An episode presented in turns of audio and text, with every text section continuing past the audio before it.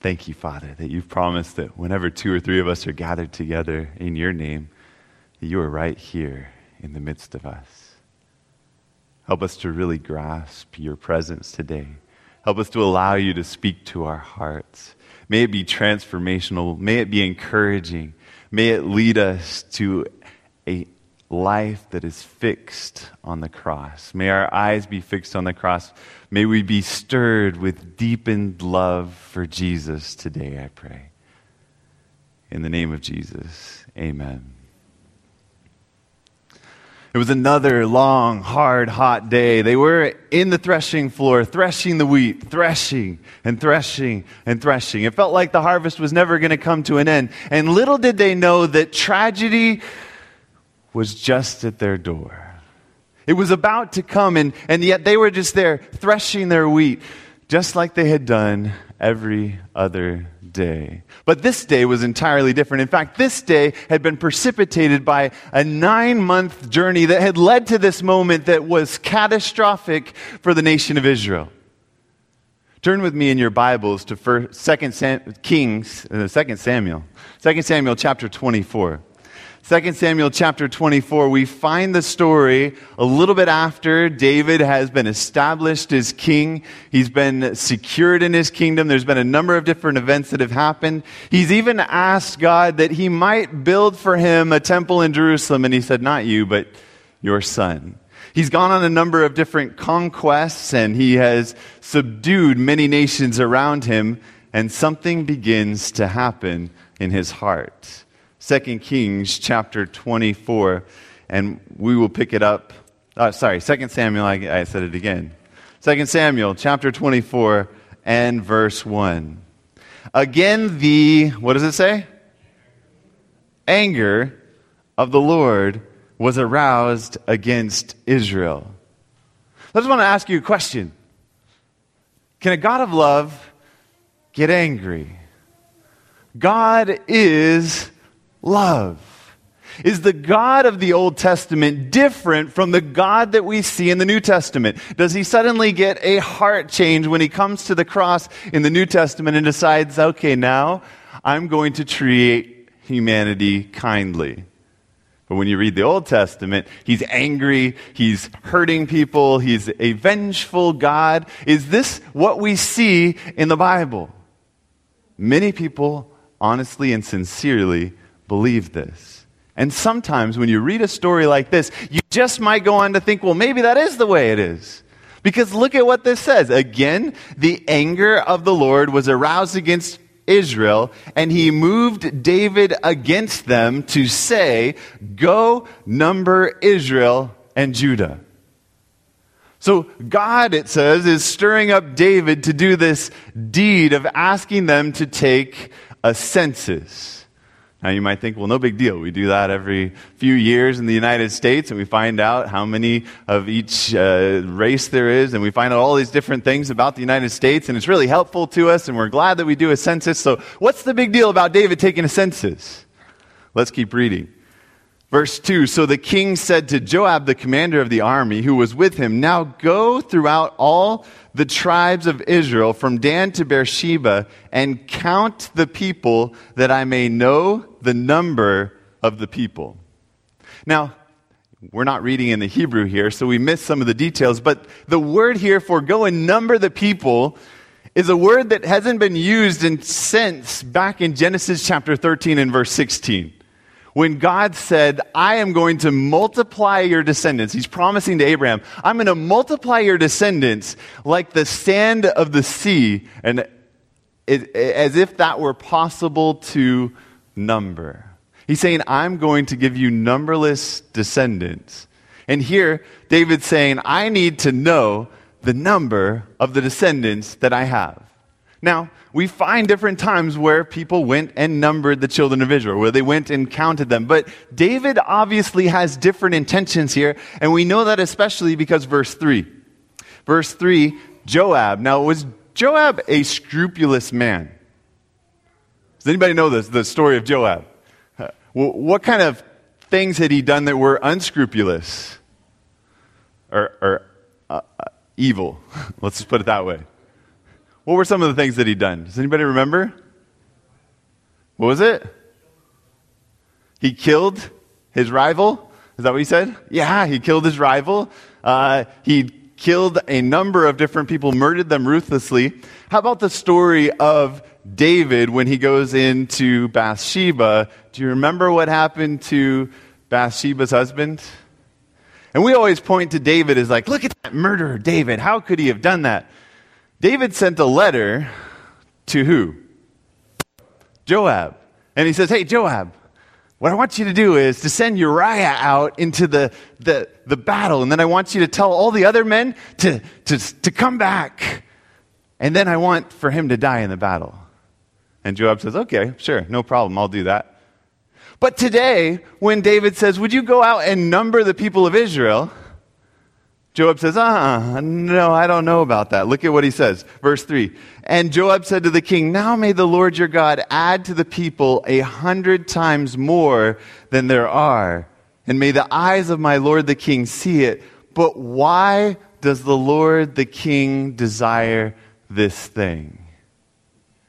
Joab recognizes that there is something unethical about what David is going to do, something more unethical than the other things that David has asked him to do. This is something that Joab recognizes should not be done by David. What exactly is going on here? We get little glimmers of it. Let's go back and and look at Exodus chapter 30. Now, this tells us actually how the census was to take place in Exodus chapter 30. And we'll look at, at verse 11. God's talking to Moses. In verse 11, he says, Then the Lord spoke to Moses, saying, When you take the census of the children of Israel for their number, then every man shall give a, what does it say?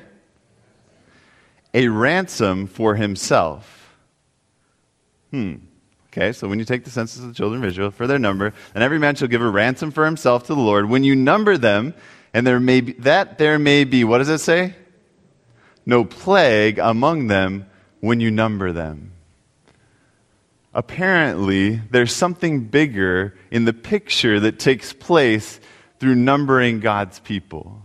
Because God's people are preserved, they're protected. Like we talked about last week. Do you remember last week when we talked about the antivenom that comes to us through Jesus? We talked about the serpents in the wilderness and how they attacked the camp. When they complained and acted like God wasn't the one who was protecting them, God said, okay, I don't really want to do this, but I'm going to pull back my protecting hand. And they experienced all that they should have been experiencing all along. And suddenly they were revealed a Savior and they cherished Jesus in that moment. So here you have a picture that, that they were to recognize that the reason that they multiplied, the reason that they had success, the reason that they were able to have children and their children didn't die, the reason that they had a growing population was because of a good and beneficent God who was watching out for them. And so they were to pay ransom as they went around and they numbered all of the people. They were to, it goes on to tell us, they were to give a half shekel for each and every one who was numbered. And you look down in verse 16, and you shall take the atonement money of the children of Israel and so shall appoint it for the service of the tabernacle of meeting, that it may be a memorial for the children of Israel before the Lord to make atonement for yourselves. So, what was this money to be used for? Here's the other thing. First of all, the money was to be a ransom. It was to represent that they had a Savior, that they had a God who was protecting them, that they were multiplying because of their beneficent God. But that money was specifically to be used for something. What was it to be used for? The service of the tabernacle of meeting. So the purpose of this census was specifically to enlarge God's kingdom, to grow his work, to build this beautiful temple that was to, to be a witness to the nations of how beautiful, how good their God was. That's what the census was supposed to be all about. But here you find in 2 Samuel that David, after having had all of these successes, he's beginning to look around and he's beginning to think, I could conquer the world. I could take over more nations. If only I had a bigger army. And so he says, Joab, here's what we got to do. We need to go out and we need to number the people with the purpose specifically of enlarging our army, of making us greater. And he's beginning to give a witness to the nations at this point, not that they rely upon God as their protector, but that they're looking to their army. That they're looking to how they can preserve themselves. They're looking to self preservation. This is the example that David is beginning to give. Does this make sense at all? Right? So when this census is given, it's, it's not necessarily a pretty picture of what David is going to do. And Joab says, you know, may you be multiplied a hundred times over. May we have a, a huge number of people, but don't do this thing. This thing is not good. But look at verse 4 of 2 Samuel chapter 24. Nevertheless, the king's word prevailed against Joab and against the captains of the army. Therefore, Joab and the captains of the army went out from the presence of the king to count the people of Israel. Now, this is something else interesting that comes out of this story because normally it was the priests who were to go out and do this religious ceremony of counting the people, of taking up an offering so that they could enlarge God's work. But who's doing the counting here? It's the army. The captains are the ones who are going out they're the ones taking the census so that they can increase their army, so that they can have greater force to protect themselves and to proposedly take over the world. This is David. David, who grew up as a little shepherd boy, who was the one that nobody thought would be. Uh, the next king of Israel. When, when Samuel came to anoint one of, uh, of the sons, one of his brothers, it was he that was chosen despite the fact that he was the small little one. David was the one who went out and said, I, I don't know except for that my God can defeat this Philistine giant. David was the one who wandered for years in the wilderness while Saul chased him. And even though he could have put Saul to death at different points in time, he refused to do that. And he said, I should never put my hand against the Lord's anointed. This was David who trusted in God time and time again. But at this point in time, he's beginning to look inward. He's beginning to look at what he can accomplish. He's beginning to look at his power. He's beginning to say, I can do this. But here's the thing Is it David's fault that he's doing this? What did we read in the first verse? God is the one stirring this up inside of him. Is, it, it, is God the one who's at fault for this? I mean, clearly, this is a problematic thing that he's going to do. A, a, commentary, Patriarchs and Prophets, actually says this about what David is doing, page 746. It says it was the pride and ambition that prompted this action of the king. The numbering of the people would show the contrast between the weakness of the kingdom when David ascended the throne and his strength and prosperity under his rule. This would tend still further to foster the already too great self confidence of both king and people. He's purposefully trying to move from a theocracy to a monarchy. He's purposefully trying to get the attention focused on him. He's empowering himself through this move of numbering the people. It's not evident to us reading it thousands of years later, 3,000 years later. As we read this story, we're thinking, well, what's the big deal? He just wants to go out and count people. But we have to get ourselves into the context and realize the times and realize what this meant. He's formulating a system that's going to enable him to draft more people into his army, to enlarge his army, to make himself greater. He's looking to himself as a savior, and he wants his people to look at himself that way too. But we read in verse 1 that God incited this in him. Isn't that what it says? Well, let's turn over in our Bibles to uh, Second Chronicles. I think we're going to, no, First Chronicles. I'm going to get these numbers straight. First Chronicles chapter 21. First Chronicles chapter 21 is a repetition of this exact story recorded through the chronicler. So First Chronicles chapter 21 and verse 1 says this. Now Satan stood up against Israel and moved David to number Israel. Wait a second. Who's behind David numbering Israel? Satan? But I just read that it was God. You, know, you have to be careful what verses you piece together. Because you could put these two verses together and say, well, clearly Satan is God. And it wouldn't make any sense, right? We know that that's not true from the rest of the Bible. So you can't just take two verses and build your theology off of two verses. But if you look at these two verses, they seem to be saying the exact opposite thing, don't they? It seems to be saying, well, on the one hand, it was God who incited David to do this, but on the other hand, it was Satan who inspired David to do this. Did somebody just get confused when they were writing the Bible? Or is this the inspired word of God and this is there for a purpose and a reason? You know, I believe that there is a similarity to the story of Job.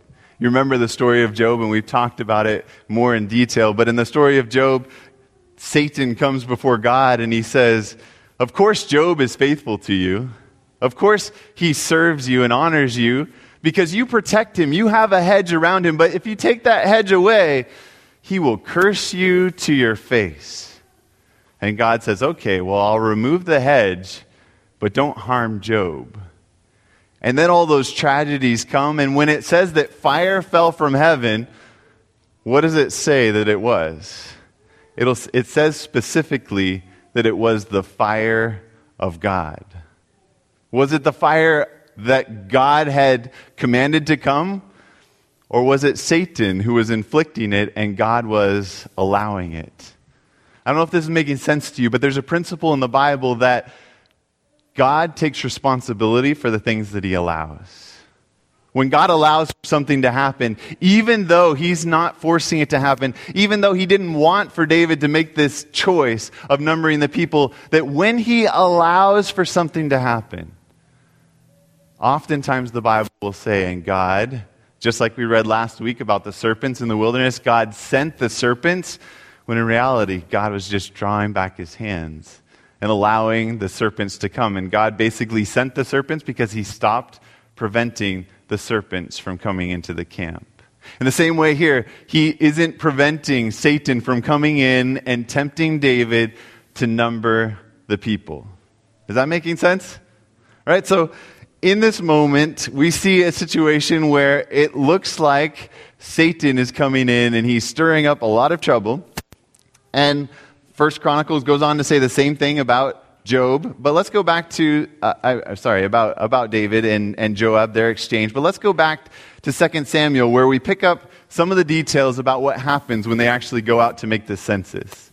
So it was a big deal to go throughout the land of Israel. You know, before going on a trip to Israel this summer, I kind of thought of Israel as all just kind of all right there together. Probably not that far to walk from Galilee to Jerusalem to each of the places that you want, the Mediterranean Sea. But it's actually a big area that you can spend days driving around. It takes hours to drive from the Sea of Galilee to get all the way to Jerusalem.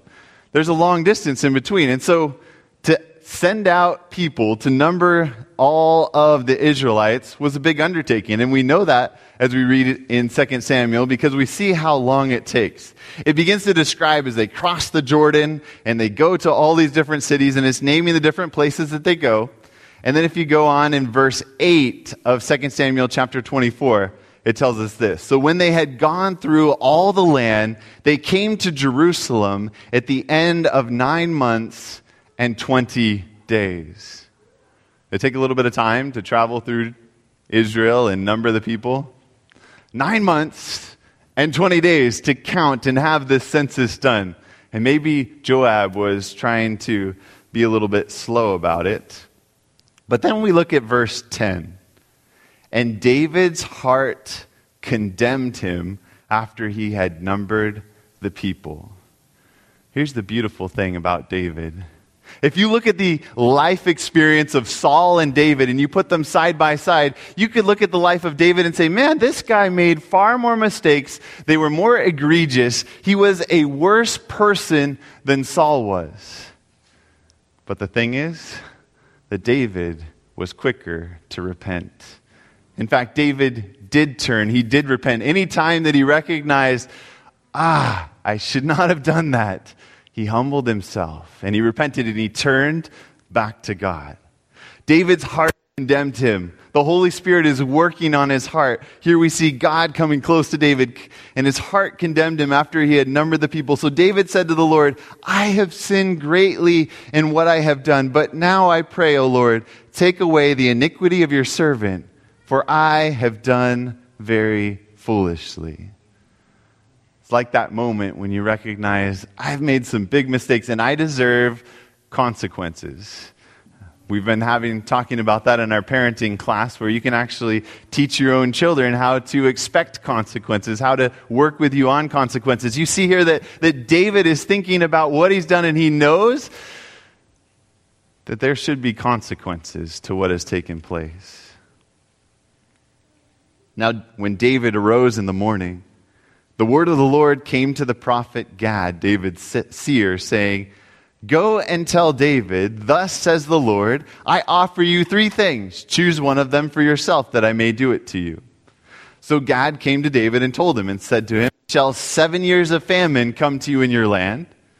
Or shall you flee three months before your enemies while they pursue you? Or shall there be three days' plague in your land? Now consider and see what answer I should take back to him who sent me. He gives them three options that will reduce this population that he has become so proud of. That the, the nation of Israel has become satisfied in themselves. They've become assured that they are able to take care of themselves. And so he says, okay, i give you three options. On the one hand, I'll allow for a famine to come through, and you can experience what it would be like if I hadn't have been giving you rain year by year. In the, sending the early and the latter rain so that you could have harvest. Or I could pull back my protecting hand and I could allow enemies to come in. And, and as those enemies come in and ravage the land, you'll experience what it would be like if I wasn't protecting you, since you feel like you can handle it on your own. Or I can allow a plague to come through the land so that you can experience what it's like when I'm not protecting you from all the pestilences, all the craziness in this world.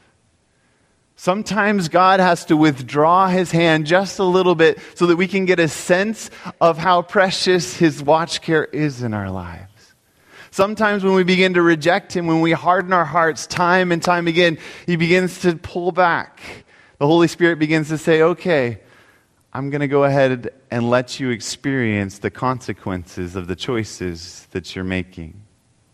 And this in the Bible is actually described as the wrath of God.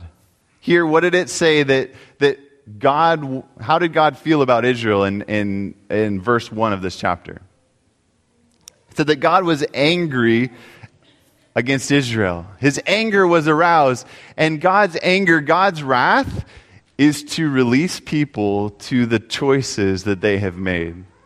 We find this in Romans. Turn with me to Romans. This is really fascinating. If you open your Bible to Romans chapter 1, Romans chapter 1 and verse 18 describes this about the wrath of God, which, if you were to look in um, 1 Chronicles chapter 27, talking about what David and Joab did, it said specifically that it was the wrath of God that began to break out in this time where they were going out to number God's people. What does the wrath of God look like? Romans chapter 1 and verse 18 says, For the wrath of God is revealed from heaven against all ungodliness and unrighteousness of men who suppress the truth in unrighteousness. That's for wrath is revealed from God against unrighteousness. Does this mean that, that God gets so angry that he comes close and he, what exactly does he do? Well, if we look down in Romans and we go down to verse 24, Romans chapter 1 and verse 24, it says, Therefore, God also, what does it say? Gave them up. He handed them over. He allowed them to experience the consequences. He gave them up to uncleanness in the lusts of their hearts, to dishonor their bodies among themselves. Look at verse 26. For this reason, God gave them up to vile passions. Verse 28 And even so they did not return to God in their knowledge, God gave them over to a debased mind to do those things which are not fitting. God's wrath is often revealed in the Bible as his giving people over to the consequences of the choices that they have made and experiencing the just consequences of all of their choices.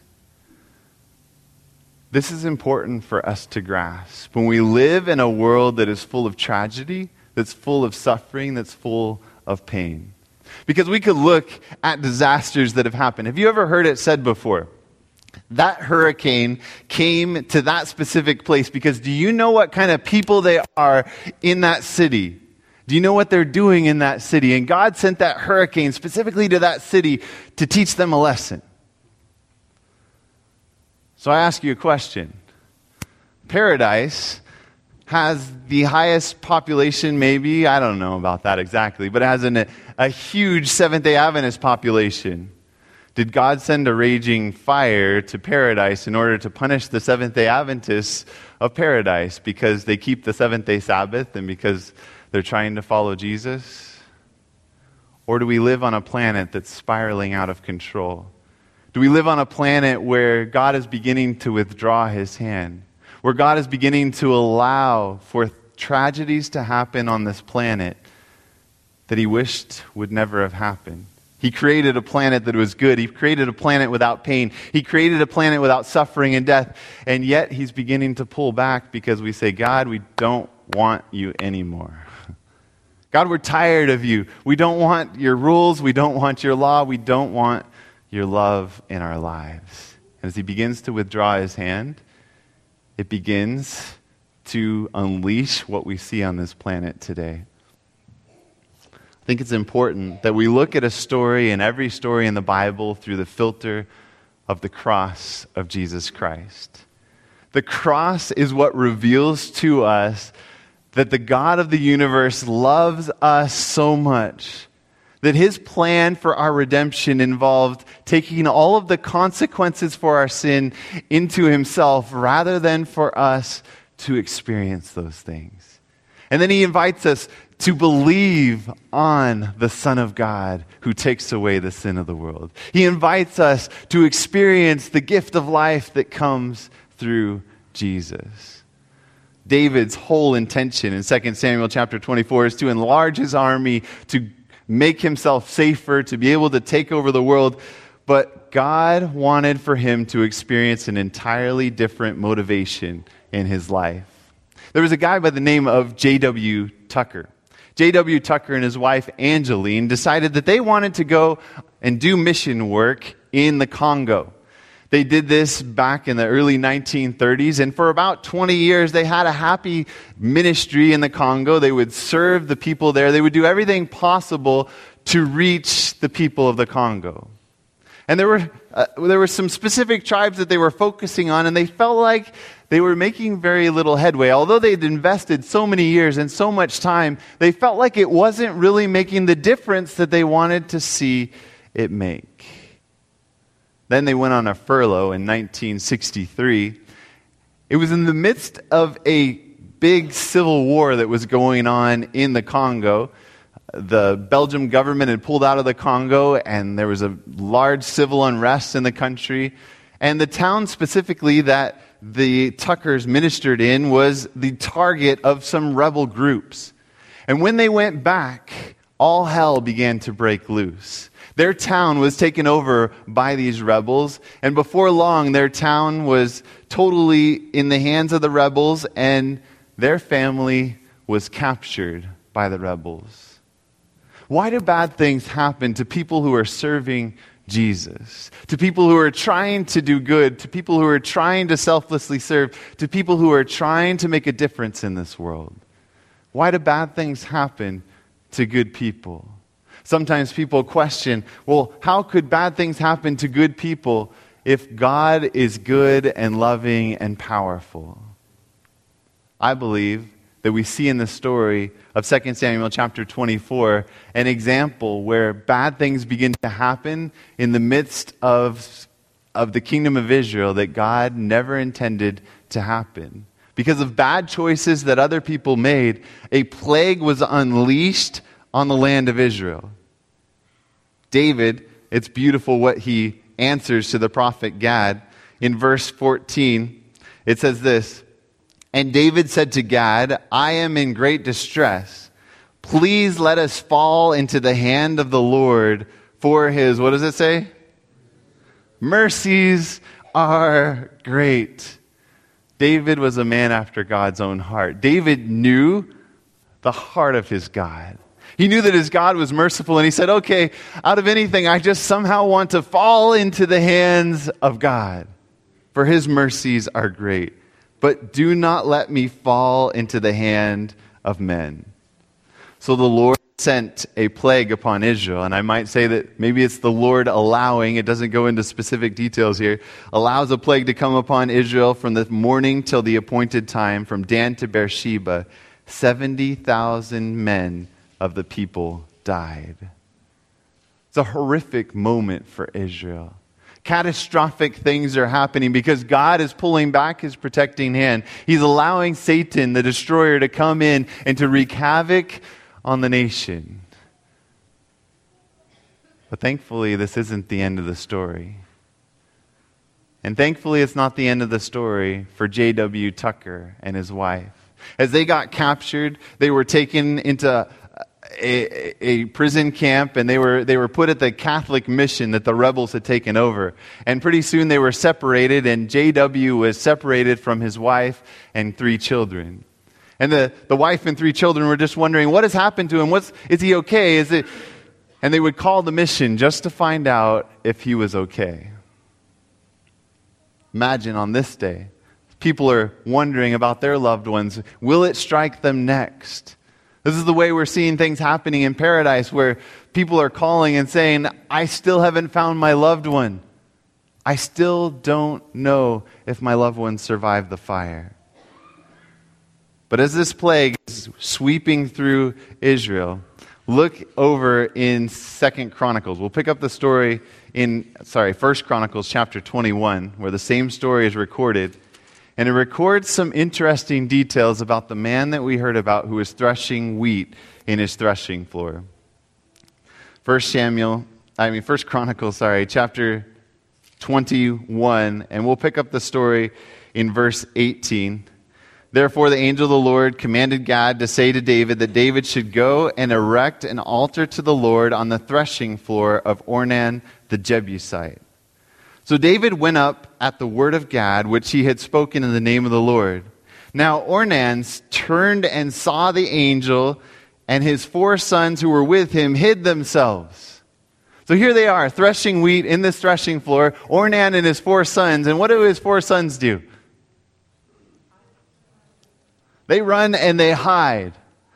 All five see that the angel of God is coming, and the four sons go and hide themselves. But notice what Ornan does. It's kind of interesting.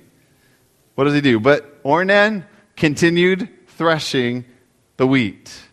Either Ornan's kind of uh, not afraid to die, or Ornan believes that the mercy of God is about to be revealed. Because here's the powerful thing. In 2 Chronicles chapter 3 and verse 1, we learn that, that this is the very location of Mount Moriah. And three weeks ago, we looked at Mount Moriah. What happened on Mount Moriah? Abraham offered Isaac on that very mountain, and, and we learned that in the mountain of the Lord, it will be provided. Or in the Hebrew, God Himself will provide Himself. God will himself come and step in. He will take upon himself the consequences of all of the actions of this planet in that very spot. So Ornan, he just keeps on threshing his wheat. Even though destruction is coming his direction, his sons are going to hide, but he has confidence in his Savior. At least that's what I'm reading into this text at this point. Verse 21 continues So David came to Ornan, and Ornan looked and saw David, and he went out from the threshing floor and bowed before David with his face to the ground. Then David said to Ornan, Grant me the place of this threshing floor that I may build an altar on it to the Lord. You will grant it to me at the full price, that the plague may be withdrawn from the people. says, I want to offer a sacrifice here. If I could just offer a sacrifice here, if a sacrifice could happen on Mount Moriah, Jerusalem will be saved. God's people will be saved. If only there could be a sacrifice offered here. And friends, in all of the disasters that we face, in all of the craziness that we face in this world, in all of the world going out of control, it is the cross that gives us the answer. It's the cross that gives us the solution to the mess that we're in. It's the cross that gives us peace, that gives us hope, that gives us assurance that this is not the end, that there is something more to live for. I love how it says in the Great Controversy, talking about the cross of Jesus Christ. It says this The mystery of the cross, page 652, explains all other mysteries. The mystery of the cross, this, this moment where God chose to come and to take all the consequences of our sin onto himself, that mystery explains every other mystery that we need to understand. Goes on to say this in the light that streams from Calvary, the attributes of God which have filled us with fear and awe appear beautiful and attractive. Mercy and tenderness and parental love are seen to blend with holiness and justice and power. At the cross of Jesus Christ, suddenly we see that the God of the universe is not some maniacal being who likes to inflict pain upon us, but we see a God of mercy and justice and love who's willing to take all of the consequences of our choices into himself. And that, my friends, is compelling that should transform our lives in a drastic and powerful way. And it does that for David. David, at the end of this chapter, we're told, actually, let's go back to, to 1 Chronicles chapter, chapter 21. In 1 Chronicles chapter 21, at the end of him offering up the sacrifice, it is accepted by God. Fire comes down from heaven in chapter 26. It says, from, fire from heaven came down on the altar of offering, God accepts this sacrifice from David. And then look at what David begins to do in chapter 22, verse 1. Then David said, This is the house of the Lord God, and this is the altar of burnt offering. And then David begins to gather all of the people together, and he begins to make plans so that they can go and they can build a house for God right there on Mount Moriah. And in verse 5, it says this Now David said, Solomon, my son, is young and inexperienced, and the house to be built for the Lord must be exceedingly magnificent, famous, and glorious throughout all countries. I will now make preparation for it. So David made abundant preparations before his death. Suddenly, David has new visions and new dreams about what he wants to do with his life. He says, It's not anymore about me going and making my army bigger so that I can protect Israel. No longer is it about me going on conquest so that I can defeat this nation and that nation and this kingdom. No longer is it for me to take over the world, but I have a new vision. This vision has been changed by Mount Moriah and the sacrifice that happened there. This vision has been changed by seeing that the God of the universe on the Mount of the Lord will provide. This vision has been changed by the cross of Jesus Christ. I no longer am about serving myself, about building up my kingdom, but now I am all about, before I die, I want to prepare a kingdom, a house for my God. I want to make it grand and glorious and beautiful. I want to collect all of the gold possible. And he begins to go on this mission to get as much gold, as much silver, as much precious stones, as many things as he can possibly do to make the building of the house possible for Solomon because he says, I want for God to be great in Israel. His whole view had changed because he came in contact with Jesus on Mount Moriah. He saw that there was a Savior. He saw the consequences of his sin, and he saw that there would be provided for him a sacrifice. And, friends, this changes everything for you and I. If we will only look to the cross of Jesus Christ, this world desperately needs for us to wake up. Let's just be honest. We tend to be like David. We're super distracted. I'm super distracted. There are so many different things that I'm going about my life trying to do. It's my time. It's my money. It's how I can buy my house, how I can provide for my future, how I can provide for my retirement. And God is longing for us to come in contact with the cross of Jesus Christ and for that to change everything. For it to shift our priorities so that now we say, I just want to make God's name great. I just want to do whatever it takes for people to see his love, for people to come into contact with a living Savior. I want for them to see Jesus lifted up. I want to build this beautiful temple, David said, so that people can come from around the world to see these sacrifices that are offered so that they can know that they have a Savior.